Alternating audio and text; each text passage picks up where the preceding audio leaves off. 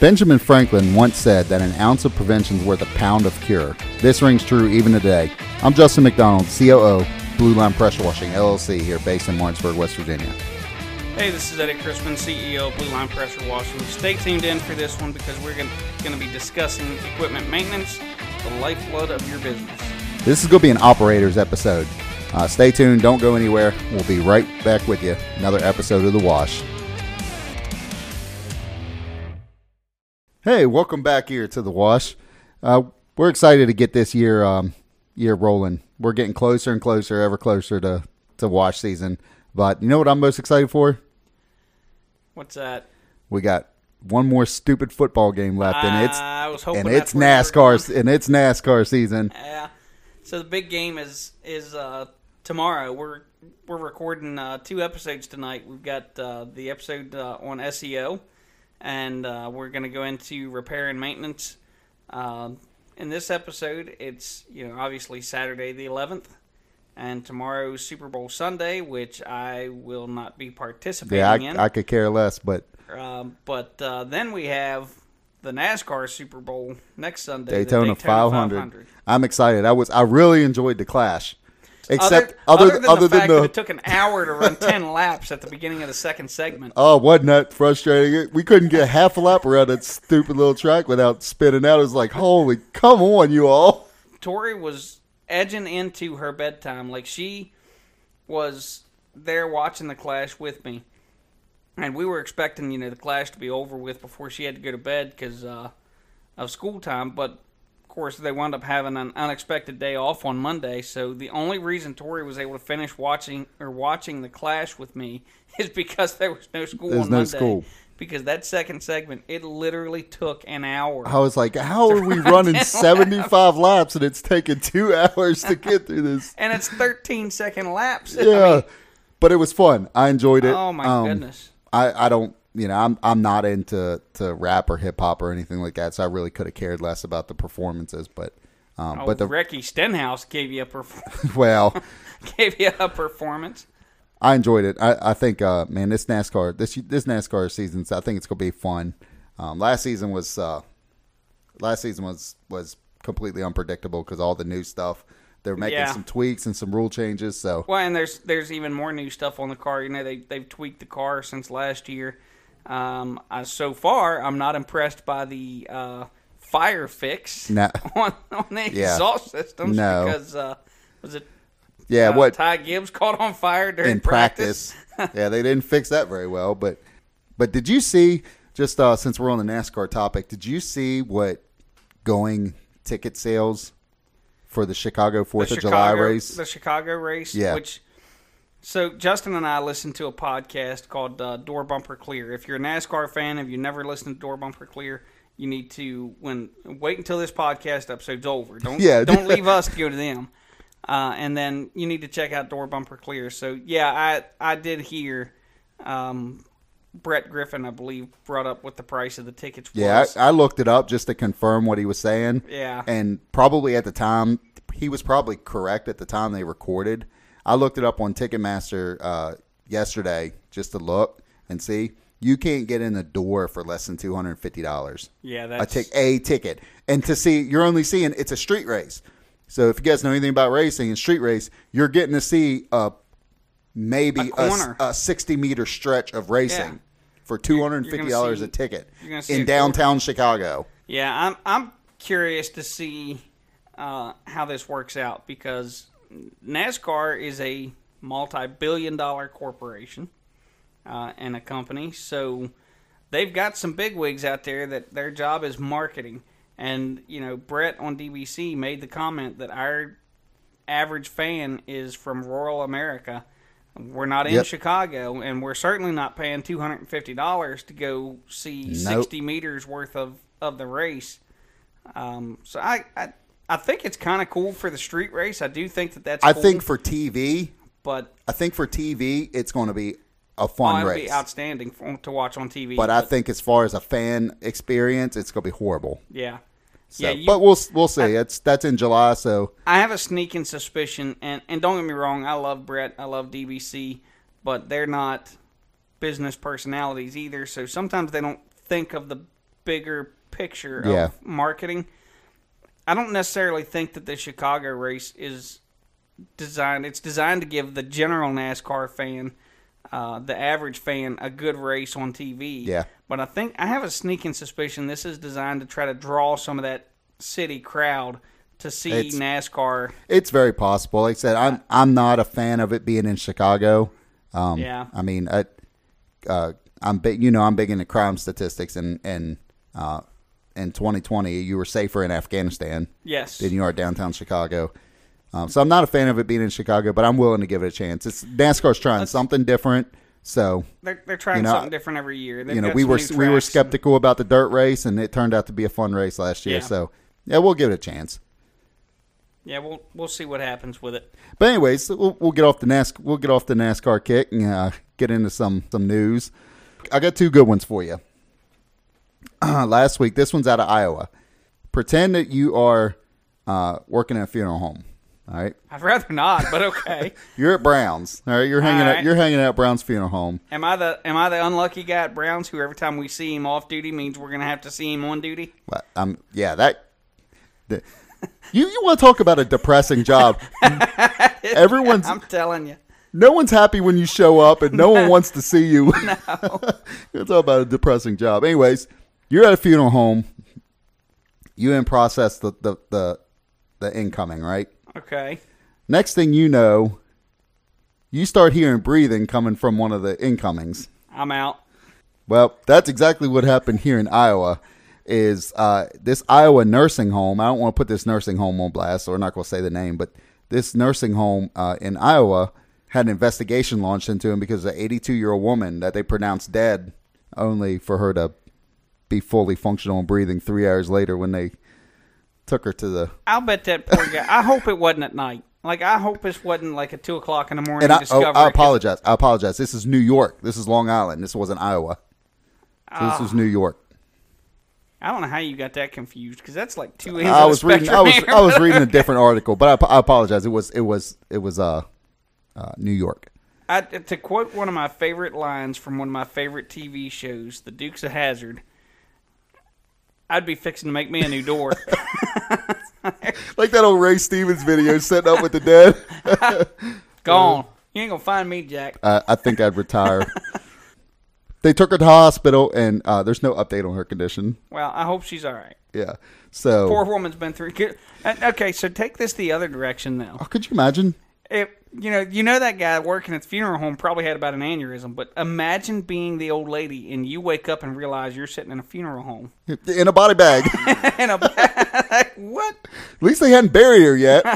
Oh my goodness. That'd be worse. Oh my goodness. But yeah, Wow. so um, I hope that you know, I hope the ladies, I hope the ladies good. I hope the family's all right. Uh, I I think the uh, the nursing homes might Oh, get they're in- they're in they might get of a talking to. Some- of course, whoever- I don't know who named her dead. It might be the coroner getting a talking to. Say whoever whoever made that pronunciation of uh, time of death is not going to be having a very good couple of weeks. Yeah, they're gonna have a, they're they're gonna have a a, discussion with somebody.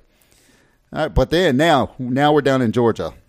Are you sure we're in Georgia? I am positive this is Georgia. Okay. All right, this was uh, today, February 11th. Is suspecting of having been under the influence of narcotics while he's driving. Right. okay. You know what he was driving? Tell me it's a lawnmower. Tell me it's a lawnmower. No, I wish. Lawnmower Steve. Um, no, ambulance. What? ambulance. he apparently. Did he steal it? apparently apparently he was on on scene with another individual who medics were treating. They didn't lock the ambulance, and he went out the back door and stole the ambulance. All right, so Tori, if you're listening, since you want to be a medic, lock the doors. Take the keys out of switch. Something. Don't let them That's- steal the ambulance. Oh, it's we're not over yet. Oh no! So, you know what he was wearing in the ambulance? Oh no. He was wearing nothing in the ambulance. Uh, that that makes it worse because once you get it stopped, somebody's got to fight him. Because you know if he stole the ambulance, he's not going to go peacefully, and nobody wants to fight the naked guy. Residents noticed the ambulance moving aggressively without its headlights on, or in Macon, uh, Bibb County, Georgia. All right, the deputies So attempt. wait, wait, wait, wait a minute. The deputies found out about this because residents reported it, not because the EMTs got on the radio and said, "Hey, Central, somebody just stole our Um, wagon." I'm just reading what the article says. Wow. so, so deputies went to make a traffic stop. It didn't. It didn't work. He took off in the ambulance. oh my goodness. He went into a parking lot. He was doing burnouts in the parking lot with, with the ambulance. Um, well, I mean, he's got to go to jail. Might as well have a little fun, I guess. um, he eventually ditched the ambulance and, and attempted to flee on foot. Uh, deputies caught up to him. that's not going to stand out. Hey, there's a naked guy running through my backyard. I'll give you over under. What's the over under? He had a good license. Uh, negative. That is correct. I've is I correct. N- I've never understood that. You know, of the pursuits that I've been involved in, ninety percent of the time the people are running because they don't have a driver's license, Uh, it's it's literally a ticket. and, and that's all it is. It's a ticket, and we're gonna call somebody else. It's a ticket and get your car towed, or or yeah, somebody go take it. call it. Phone, um, phone a friend who wants to be a millionaire. He Phone a did have he did have active warrants though, so who knows what they were for. I've had people jump out of the back of an ambulance, you know, pretend to be unconscious because they know they have warrants for them, and then they get in the ambulance and starts going down the road. They think we're too stupid not to follow the ambulance. Yep. And and, and the back door flings open while it's moving. I've had that happen before. Yeah, any EMTs out there or aspiring EMTs, uh, lock the ambulance. Yeah. Yeah. Take safety precautions because they 'Cause will, there's- they will steal it. There's nothing more embarrassing than having. I think the only thing that would be more embarrassing is getting your fire truck stole. I, I won't I won't throw his name out there because he's a great guy, but West Virginia State Police for years didn't have cages in their cars.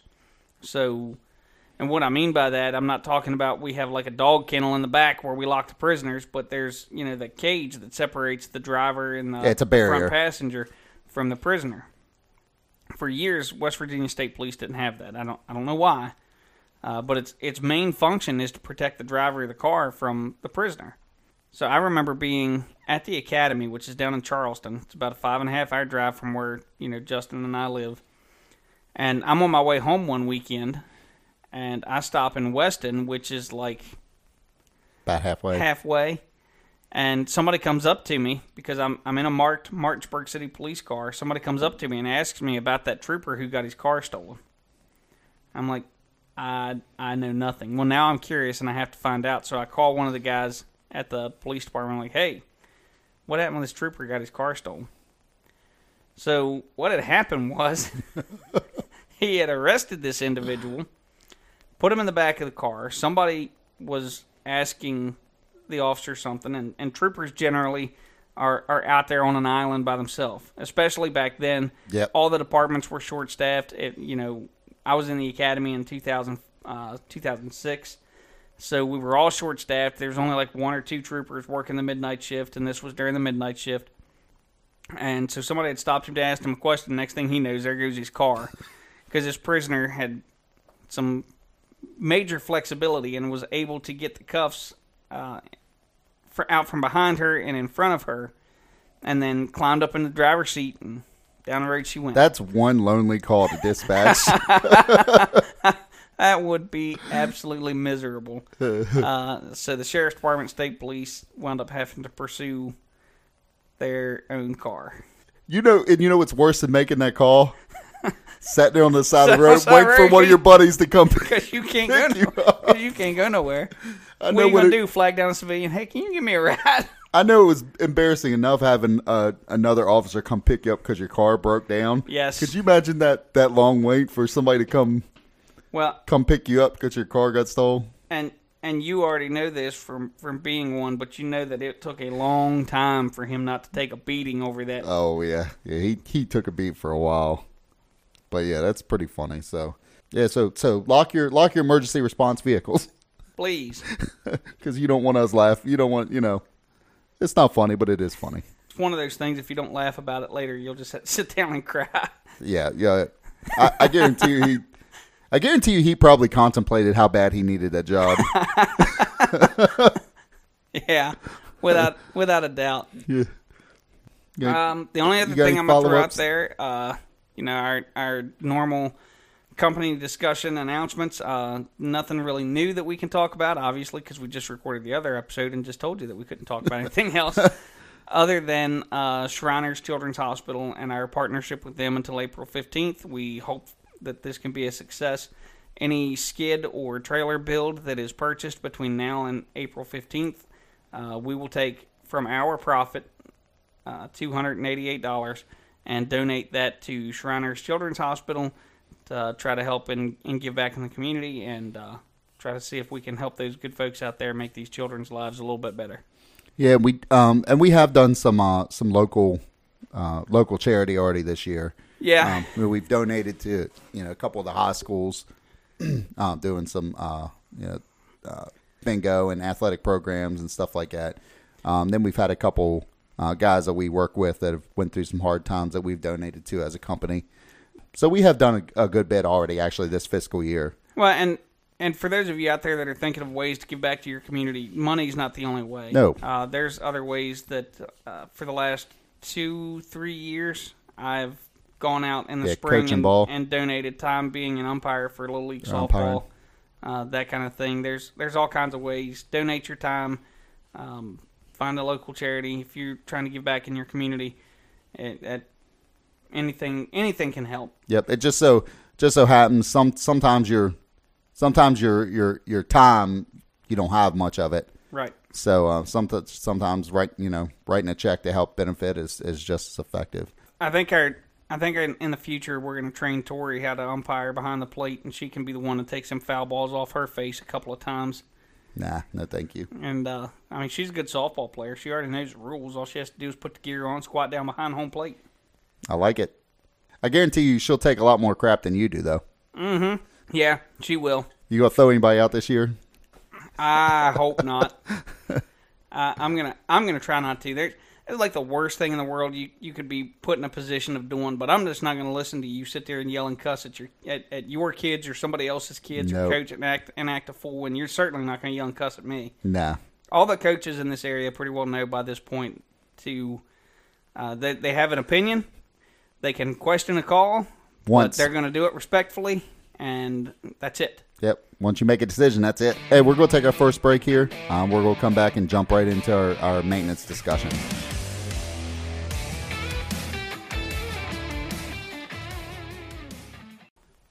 All right, and we are back here. We're going to jump in our discussion today about um, maintenance. We're going to talk about preventive and uh, fixing, you know, type of maintenance. What is your take on the maintenance discussion?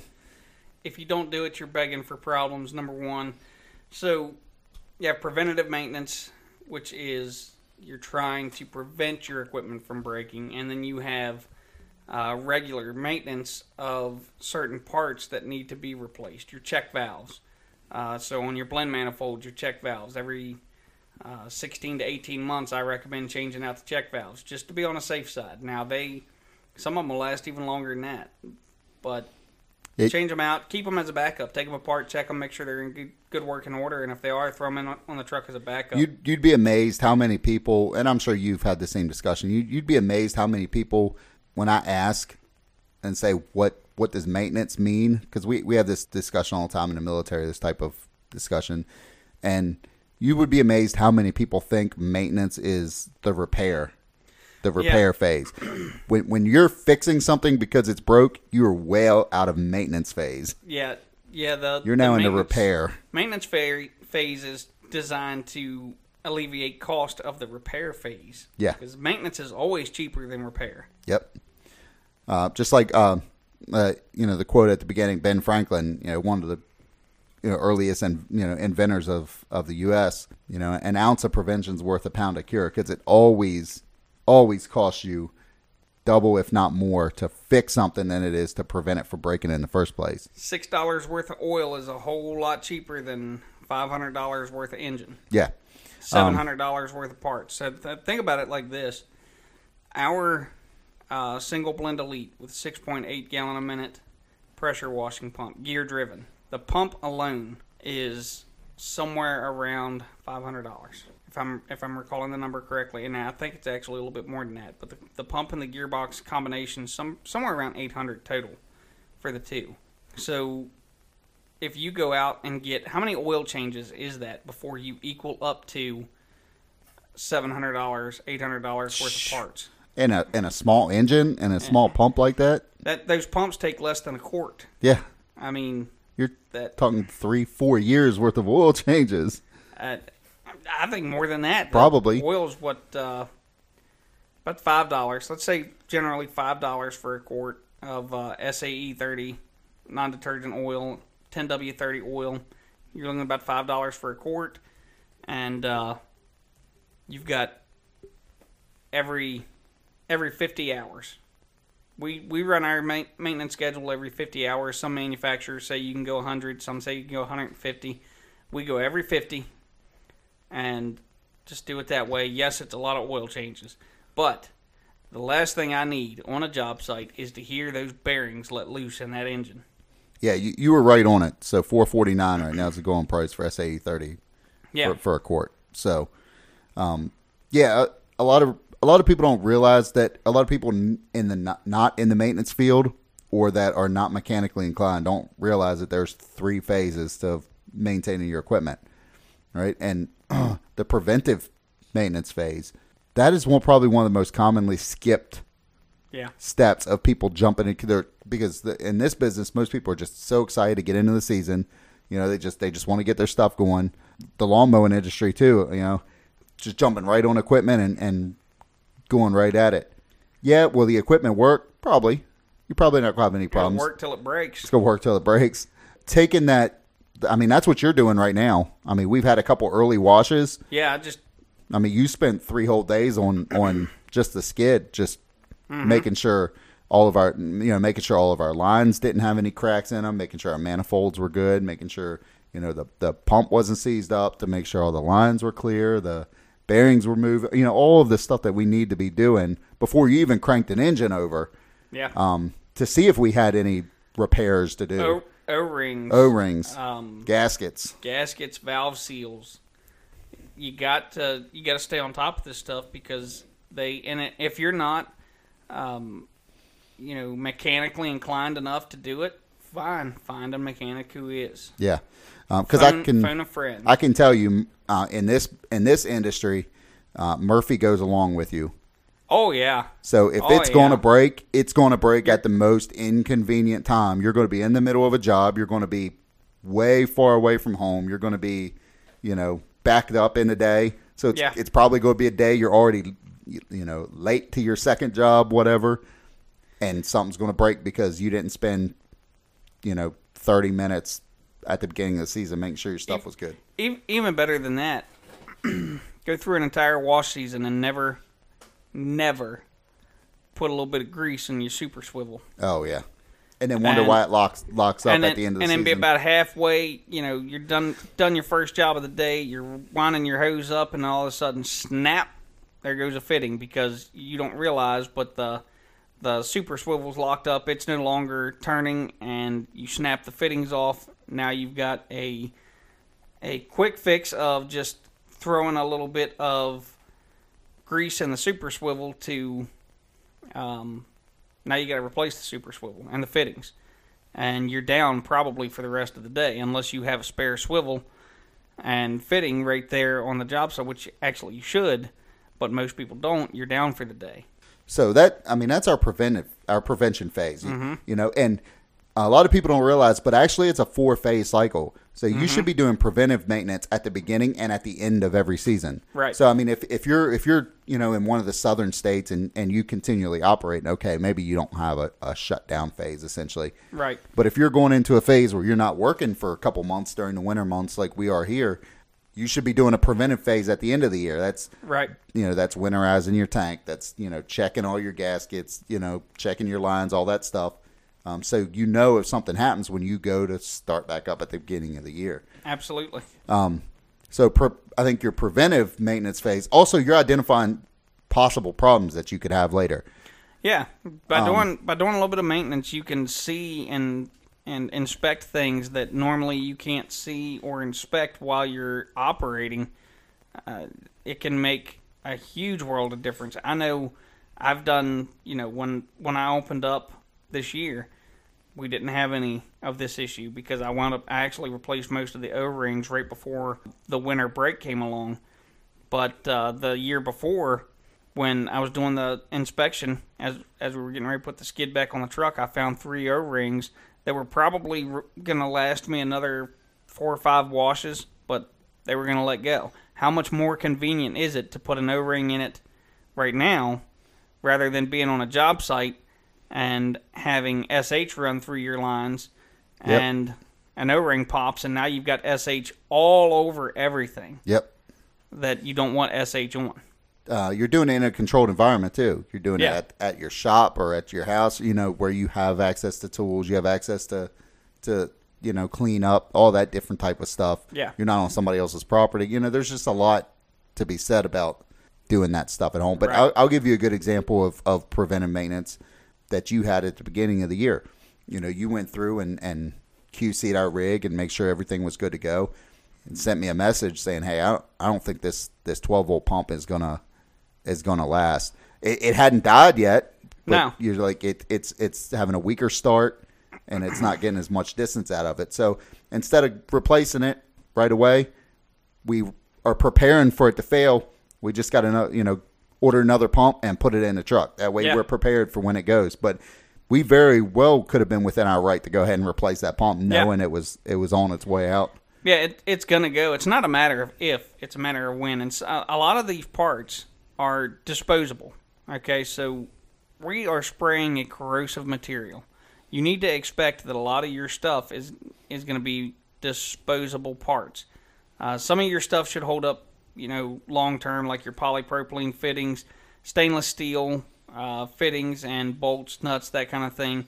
But uh, other other items, your O rings, your 12 volt pumps, even to a to an extent, uh, your pressure pumps, they only have so much life in them. So you need to you can extend that life massively by doing proper preventative maintenance.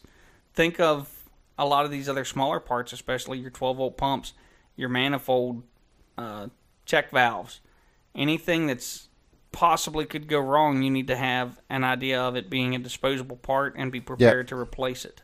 So then we come out of the prevention phase and go into the maintenance phase.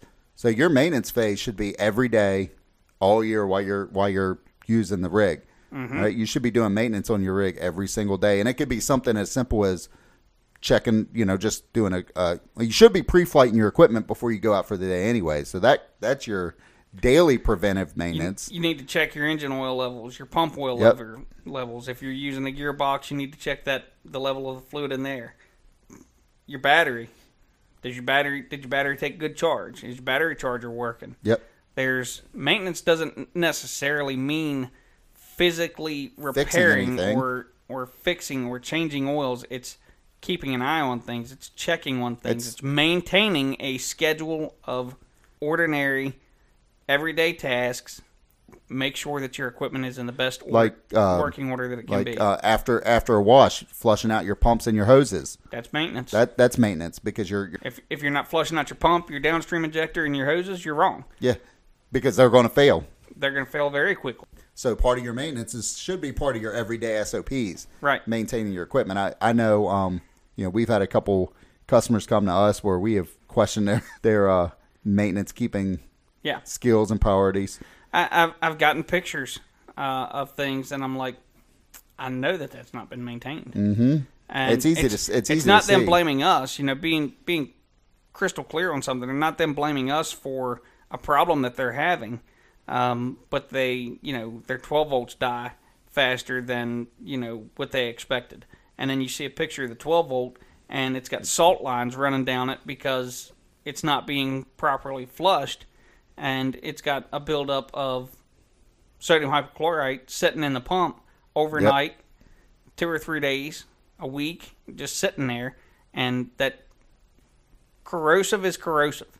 It's going to eat whatever it want it, it can, and then you leave it sitting inside that pump. It's going to dry out your seals. It's going to do all Yep. kinds of damage. Yep. So, I mean, same thing with your lines. Um, not winterizing your, you know, not winterizing your rigs. Yeah. And just letting the, you know, letting liquid stay in your lines and stuff like that. You're just, you, you're asking for disaster in a, in a, in a business like ours where, um, you might have down months or something like that. Uh, You don't want to spend a whole lot of money doing repairs when No. you're, when you don't need to, right? No. Well, and, and this time of year, the the winterizing, you know, people think of winterizing as shutting down for the year, but this time of year, you're going to winterize probably five, six, seven, eight times. Yeah. You know, we we've gone through a stretch of really warm days and you know cold nights, but not freezing nights, and then uh, we might get a 28, 29 degree day, Yep. and you know. Will it necessarily freeze if it's only 28 or 29 degrees for an hour or two? Probably not. But is it a good idea to, to take a risk? No, because you're talking hundreds of dollars on parts and repairs And If you downtime. don't, yeah, and downtime. If you don't just take a few minutes, uh, 30 minutes, and deal with do what you got to do. Yeah. Build it into your build it into your daily routine. to take that extra time. I mean, and I mean, it's a kind of the same thing as um, you know we had with the safety, our safety discussion. Yeah, Um, it, it should be it should be part of your daily routine. Yeah. You know, like you're taking care of your people, you're taking care of yourself. You need to be taking care of your equipment too, because Right.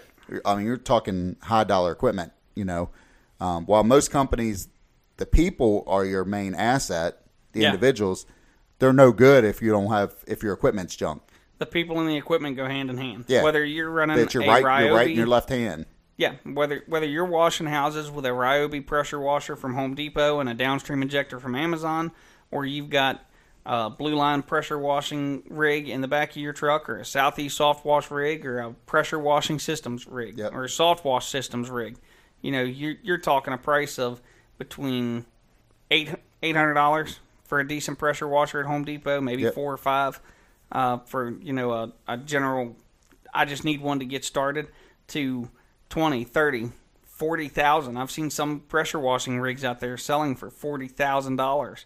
And if you're not pre-flighting and maintaining that equipment, you've spent $40,000 that is going to blow up in your face at some point because you failed to do your maintenance. And I can tell you right now, if if you're one of my employees and one of my twenty thousand dollar pieces of equipment break because you didn't flush out a pump or you didn't do something simple like that, I'm you're you're probably not going to be an employee very long. Yeah, and, and I mean, we we talk about this, you know. Oh, he he didn't flush out a pump. That's not going to take out a forty thousand dollar piece of equipment. So let's let's run a scenario here. So, pump didn't get flushed out, and you come you bring the rig back for the day. You go out to tomorrow's job, and you've got a five thousand dollar job lined up. You're doing the roof, the house, the pool deck, the walkway, the patio. You got all kinds of stuff at this at this property and you go fire that soft wash pump up and you walk around the, the back side of the house to start spraying and you don't realize that after you've walked away that gasket in that pump has given way and now you've got four five percent mixture of sodium hypochlorite going all over your truck all over your customer's property all over your equipment anything that's not sh quote unquote proof on Yeah. that equipment forget it we're four four or five percent, six percent sodium hypochlorite.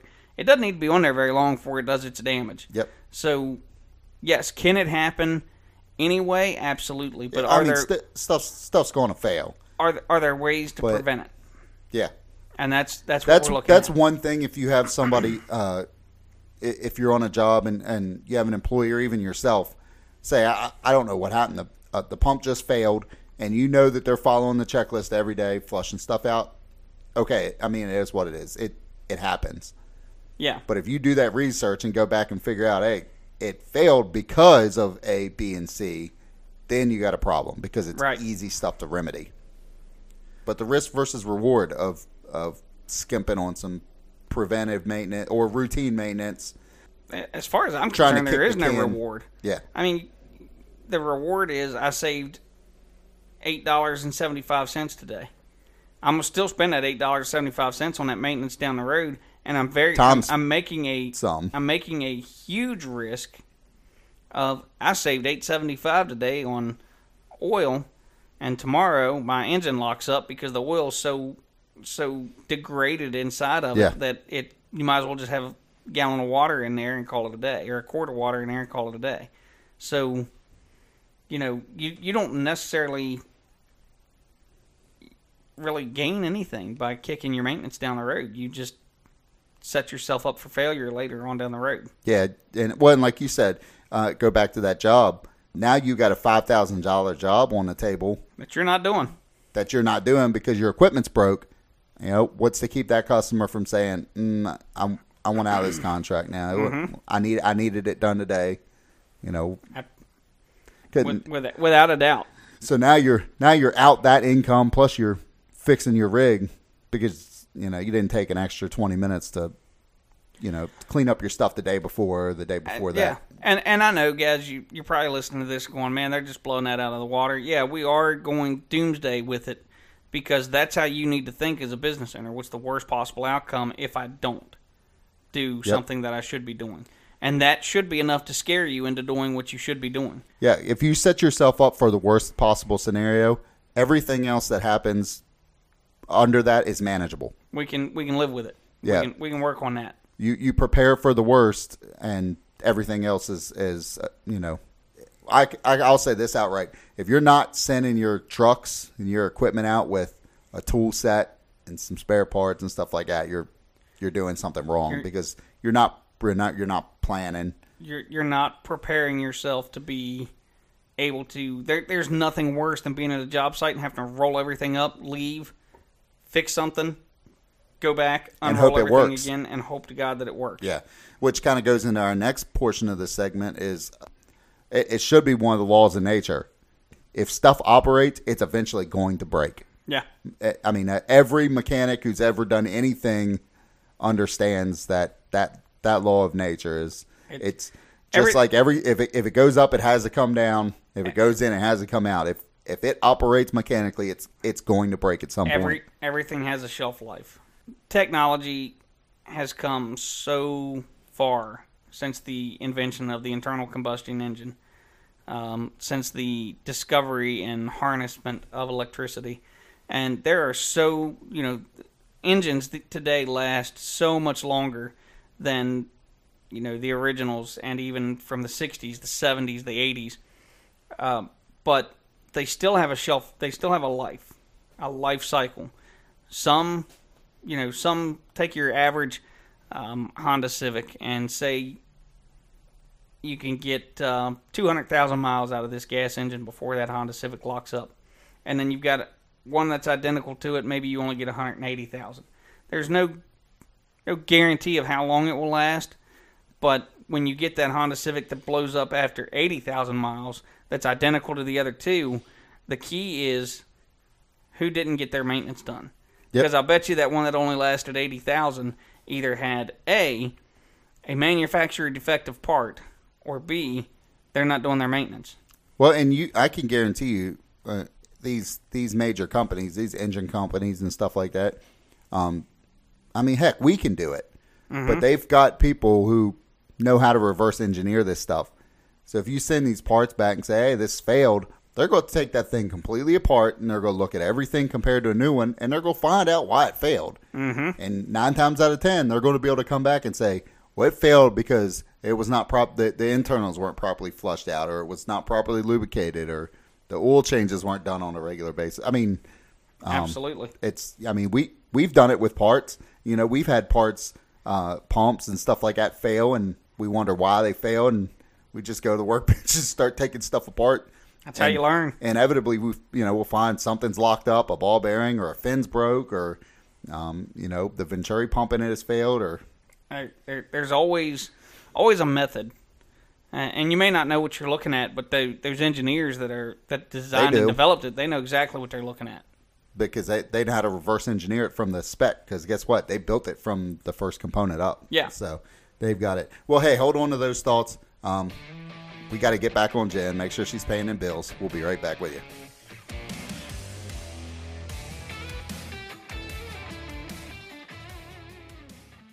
All right welcome back everybody. To jump back into our maintenance discussion. Uh, eddie we were talking offline there a little bit ago. You got a, a, a bit of a twist that you're to put on the maintenance discussion. Uh, well, maintenance doesn't necessarily always mean your equipment either. Maintenance can be your appearance. You maintain your appearance.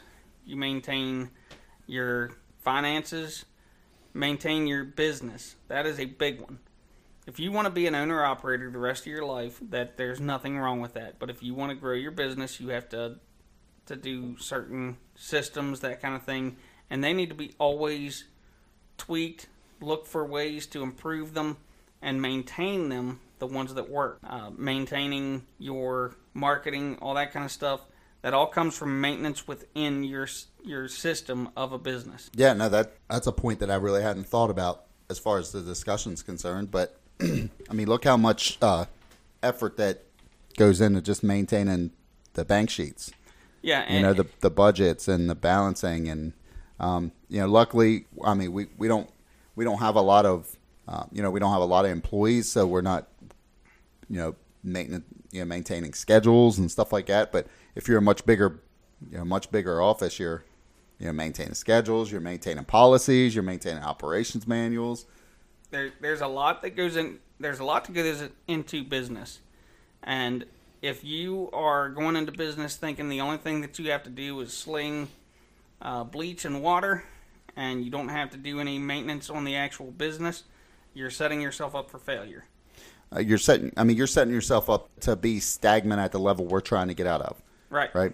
So if you're perfectly fine being owner operator and uh, check to check, season to season, that's where you're going to be. Right. Uh, but if you want to get to the point where um, you've got a cash flow excess and, and you you want to separate the owner operator part of the business, you've got to you know step up the maintenance of your programs and and your business practices. Yeah, and get help. You know, most of us are uh, we're we're not business savvy people. You know, we're technical people. Uh, we're technicians. So get get help if you need it.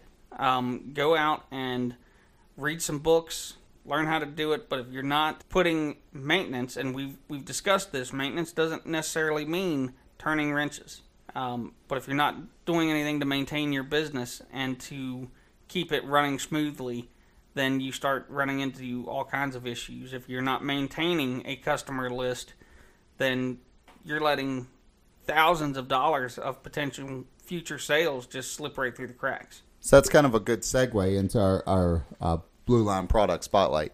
Uh, you're talking about processes and business maintenance and and uh, stuff like that. So what do we got on on deck today for the the Blue Line product spotlight?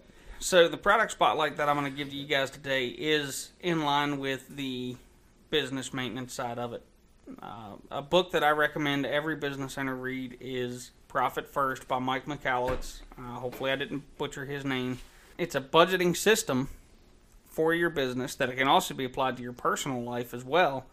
Uh, but it's designed to help you get more out of your business finances, helping them go farther, and making sure you, as the owner, are turning a profit. You and I have both read this book. Yeah, um, I, have read it like I think four times now. Yeah, it, it's it's a really good it's a really good read. Like I said, I'm you know, I'm I'm a wrench turner.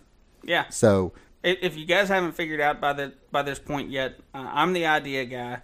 Justin is the uh, let's make sure Eddie doesn't get too carried away with his ideas. yeah. And slow down, slow down. There we go. And and the wrench turning idea, and I'm I'm actually taking advice that I was given and relinquishing some control of the back end part of the business that I've been handling since Blue Line Pressure Washing opened and I'm kind of relinquishing some of that control over to Justin.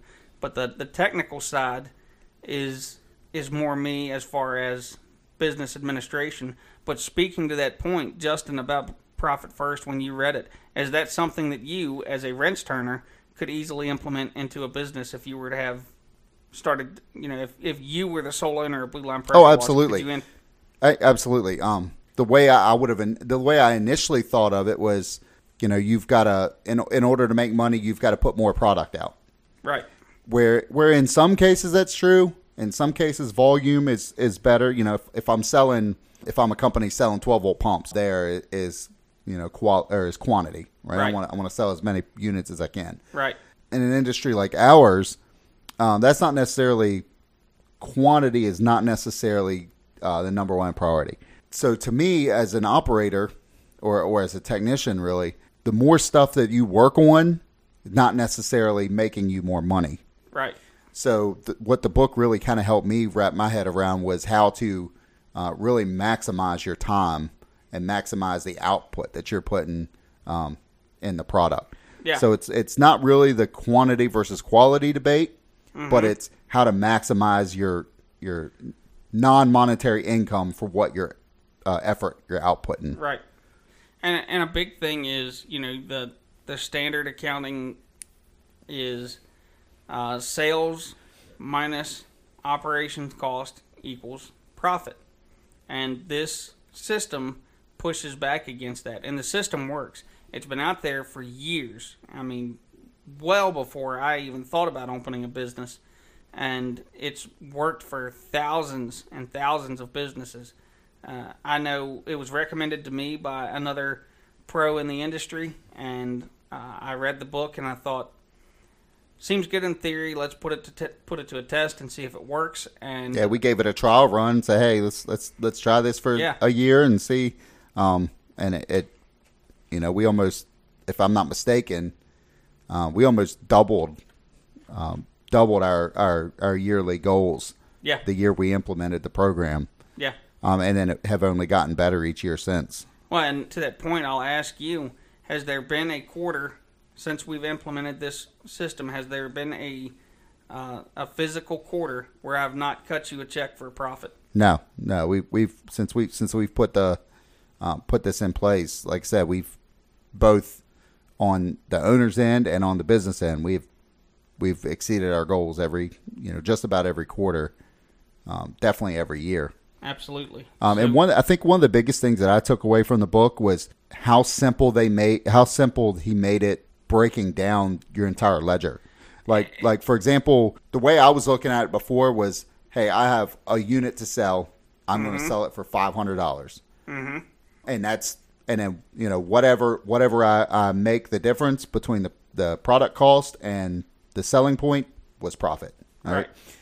Um, I didn't realize how simple it, that they made it to break everything down. Um, so now I look at it as this is one unit, but I'm looking at it. What what does each nut cost us? What does each bolt cost us? What Right. does what does each you know tube of or uh, each row of tubing cost? What does so I'm looking at it now as a as a as a whole puzzle piece into one unit versus what we're making. How long is it taking us to you know I'm I'm looking at much more than just a single dollar figure Right. um, going out the door.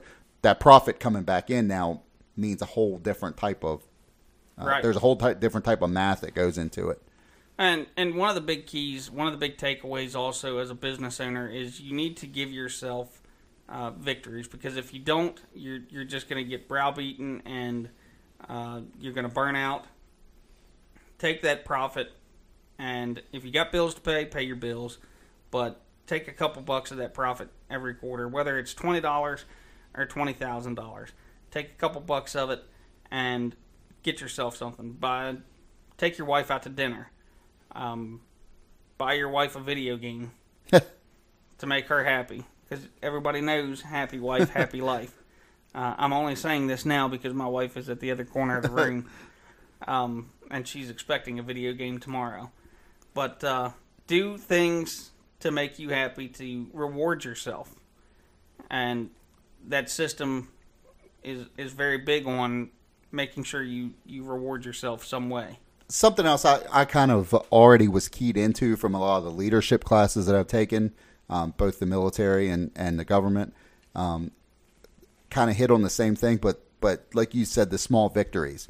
Yeah. Um, yes, you want to set a large you want to set a large goal um, as a company. You want to set a large goal for the year, Right. Uh, for the five, you, you know, you want you want to set a one year plan, a five year plan, and a ten year plan. Right. Okay, um, but within those plans, you need to set small, achievable goals. Right. Because if you only set large uh, cornerstone goals, um, it, it may you may feel like you're you're underwater the entire time, and you're never going to get there. Yeah, it's it, you just keep looking at that large number, and it's a daunting task to think there's no way.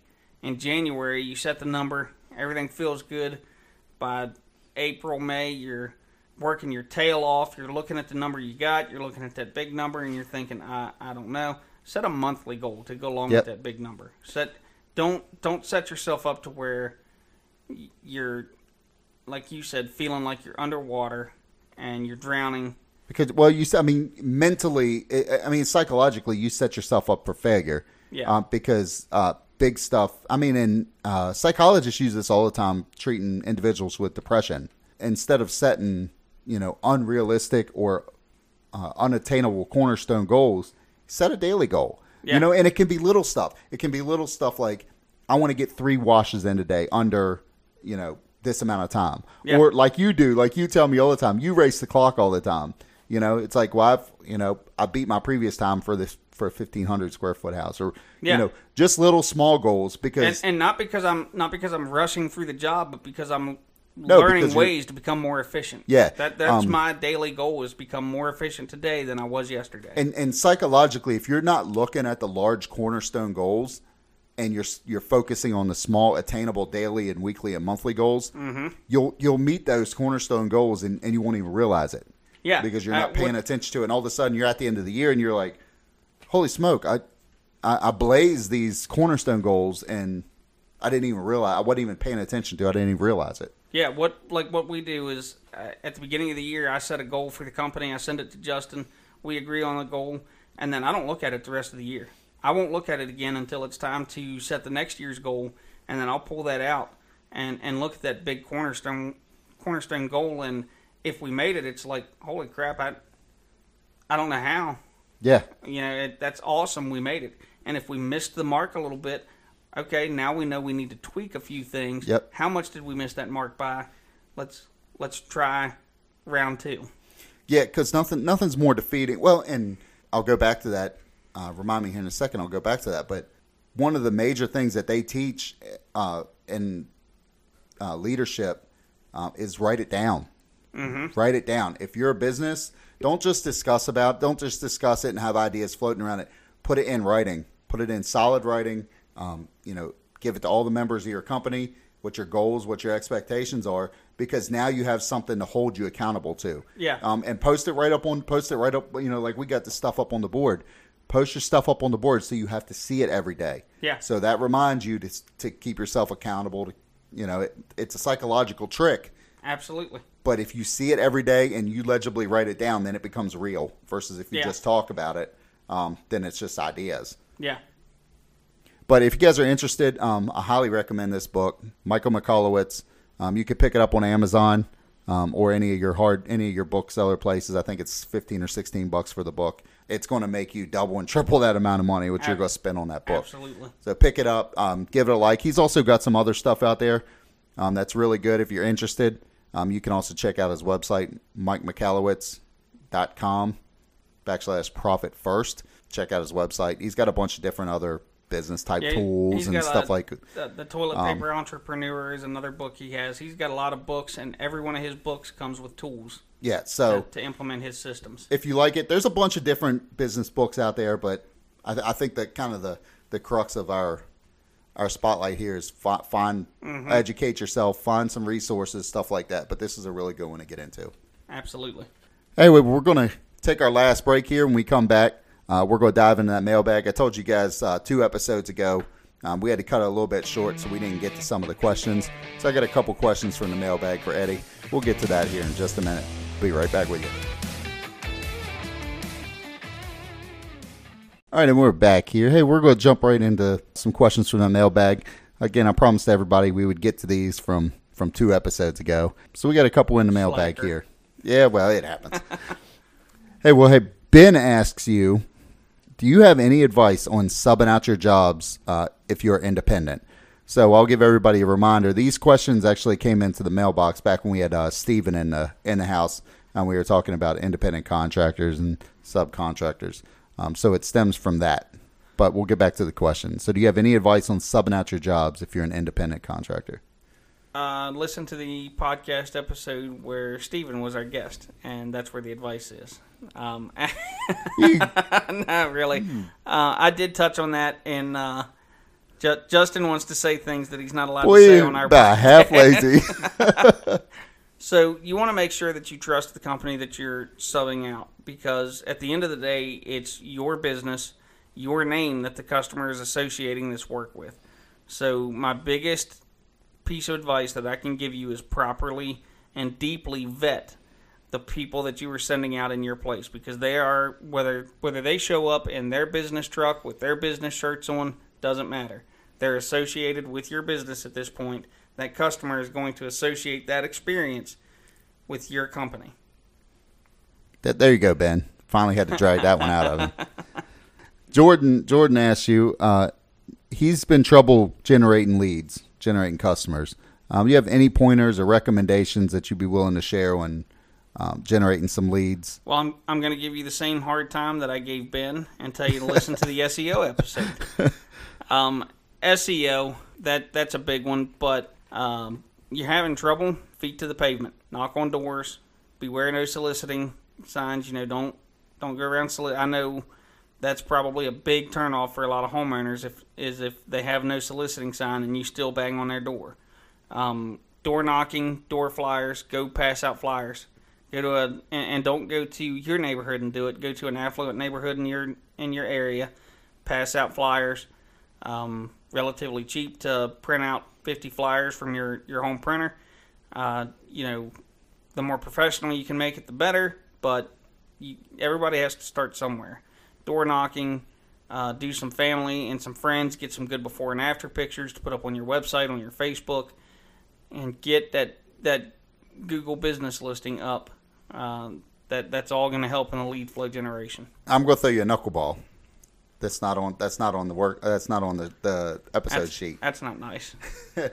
So, what do you think about targeted advertising? So, uh, I love it. so Do you're it. you're driving down the street. You're driving down the street and you see a dirty house. Do you do you leave a flyer in the mailbox? Do you Absolutely. leave a card? Here, I, I'll do you one better. Have some postcards in your in your vehicle. On the back of them, have a little line on there for a quote, and write house wash. Do a on the spot quote right there. Write them down a number. Write an expiration date underneath of it. Put the card on the door. Knock on the door if you want to. Talk to the homeowner, but at the very least, write that quote out. Put it on the door. Yeah, there you go. James, he's starting a business in his area, um, but he believes that his business, his area is already oversaturated with uh, businesses just like his. What's some things he can do to stand out? Uh, set yourself up for long, longevity. Don't try to price match with your with, with other local businesses. Um, market research that that's your big thing. Demographics, um, the psychographics of your area. Uh, some something as simple uh, and and I know this is hard to believe, but I'm telling you it's it's true. Something as simple as your logo design. Not not necessarily being all flashy and too busy, but triangle, square, circle, they they all have an effect on your your instant um, first impression. That's, that's what I'm looking for. Triangle logos, uh, from from the research that I've done, are not as effective. So you want to to build your brand different, uh, and not necessarily doesn't necessarily have to be vastly different, but build your brand to stand out. Find out the, the favorite color of the demographics in your area and Google everything that you can possibly Google about your area. Try to learn as much as you can about it and position yourself to be attractive to the customer that you're trying to get. Yeah, that's uh, that's that's really good. There's a lot of back end work to that. It's not just going out and jumping into rig and going out Yeah. and, and and beating the pavement. I'll take that one more element further. There's a there's a whole there's a book by James Marsden that's out there. Um, it's called The Red Effect. Yeah. if you've ever heard of it. So basically, what he says in the book is people are naturally inclined, naturally inclined to psychologically be deterred or attracted to uh, certain stimuli, and he goes into the, the talks of colors and shapes and, and stuff like Right. that. He there's a whole study that Harvard University did, and they went uh, like you were talking about earlier in the last podcast was know your region, know your Yeah. culture in your region Yeah. because there's there's certain regions in the U.S. that are completely different as far as what's aesthetically pleasing and what's more what's acceptable and what's um, I'll give you an example that he used is some logo designs that are out on the West Coast in like northern northern or, or uh, Western California. Out there, everything is flashy and you know high like mirrored and, and high colors neon that type of stuff. I can tell you that's not going to work um, that type of thing's not going to work in like you know northern oklahoma No. or, or something like that so yeah know your know your demographic know where you're at do your do your background research There, there is a lot more to business. You you can jump in a truck all day long and spray water. There's a lot more to business than the technical side. You have got to be willing to put the time in on the back end to set yourself up for success. There's, uh, you know, th- there's a lot of companies out there. One in particular that, that is in my mind. I'm not, I'm not going to throw them out there right now. I don't have their permission to do it, but they are consistently two, three, sometimes four hundred dollars more expensive than everybody else in the area. But they close their jobs because of the way they position themselves, the way they developed that brand recognition and their their tactics. They've done the they've done the work on the back end to learn how to sell to the people that you want to sell to, and their their close rate may only be uh, forty to to sixty percent. Uh, and, and I'll tell you this: if you're closing jobs 80, 90 percent, you're not pricing enough. If you're closing jobs 20, 25 percent, you're too expensive.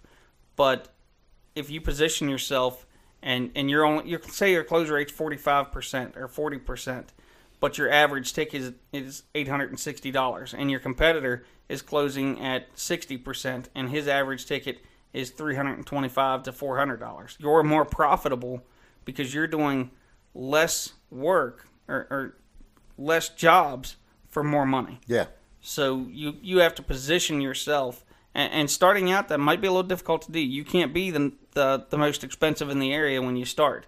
Uh, now, as for us, we we were not. We were middle of the road. We were not the cheapest when we started. We were middle of the road, and and as we've gotten bigger and uh, gone deeper into business, as I've learned more about business, uh, we pricing structure, you know, kind of matches that.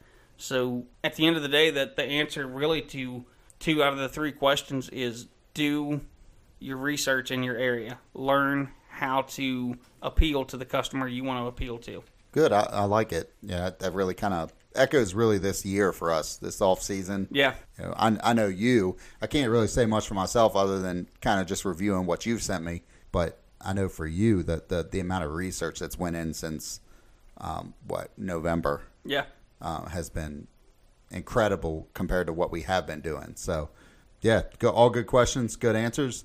Um, you got anything else uh, before we close out this episode?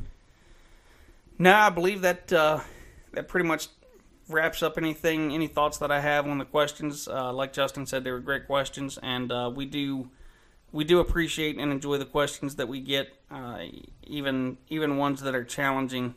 Uh, we like to try to help as as best we can. So, and if we don't have an answer for you when you ask the question, we we won't bring it up until we find you an answer. So don't hesitate to ask questions. Uh, we do appreciate the questions and with that, I will just say don't forget to check us out on Facebook and YouTube at Blue Line Pressure Washing. Uh, if you have a question, you want us to answer it on the air, drop us a line at justin at Blue Line Pressure Washing bluelinepressurewashingllc.com, or you can leave us a voice message anytime at anchor.fm slash blueline pwllc. And next episode, we're finally going to get Evan in the house. Our part-time employee. We're going to get his uh, employee perspective. Uh, we've been trying to drag him in here for a couple episodes now. And, and the worst part is, he's been all over me. Never invite me to the podcast. but yes, we do. We've invited him to the last four podcast recordings, and it's, oh, I'm I'm hanging out here. I'm hanging out there. Now he does not get paid for the podcast re- recording. You know, this is something he wants to do. He wants to be a guest on it. The boy has no, per, as far as work related, he's got great time management skills, but in his personal life, his time management is horrible. We're gonna. Uh, he's he's in he's in for a beating. Oh yeah, he's gonna he's gonna take a beat. because it'll be a good episode. Uh, but we're gonna have him in the house. Uh, we're gonna get his perspective. Uh, we got another Blue Line product spotlight for you, and then uh, hopefully we're gonna give you some updates on the new wash season. Uh, hopefully by the time the next episode comes out, um, Eddie's fully in the truck and we got wash season underway. Hopefully we avoid this deep freeze that's coming down from Canada in a week or two. Hopefully it stays west of the Appalachian and we don't have to worry about it. Yeah, I'm I'm really hoping not to have to deal with that. And and I do have some I do have some company updates and some exciting things I want to talk to you guys about, but uh, we're not there yet. Not ready for Almost. the reveal. Almost. And uh, we'll, we'll get them in the next couple of episodes. Till next time, stay clean, stay safe, and stay dry out there. Have a good week, and we're out.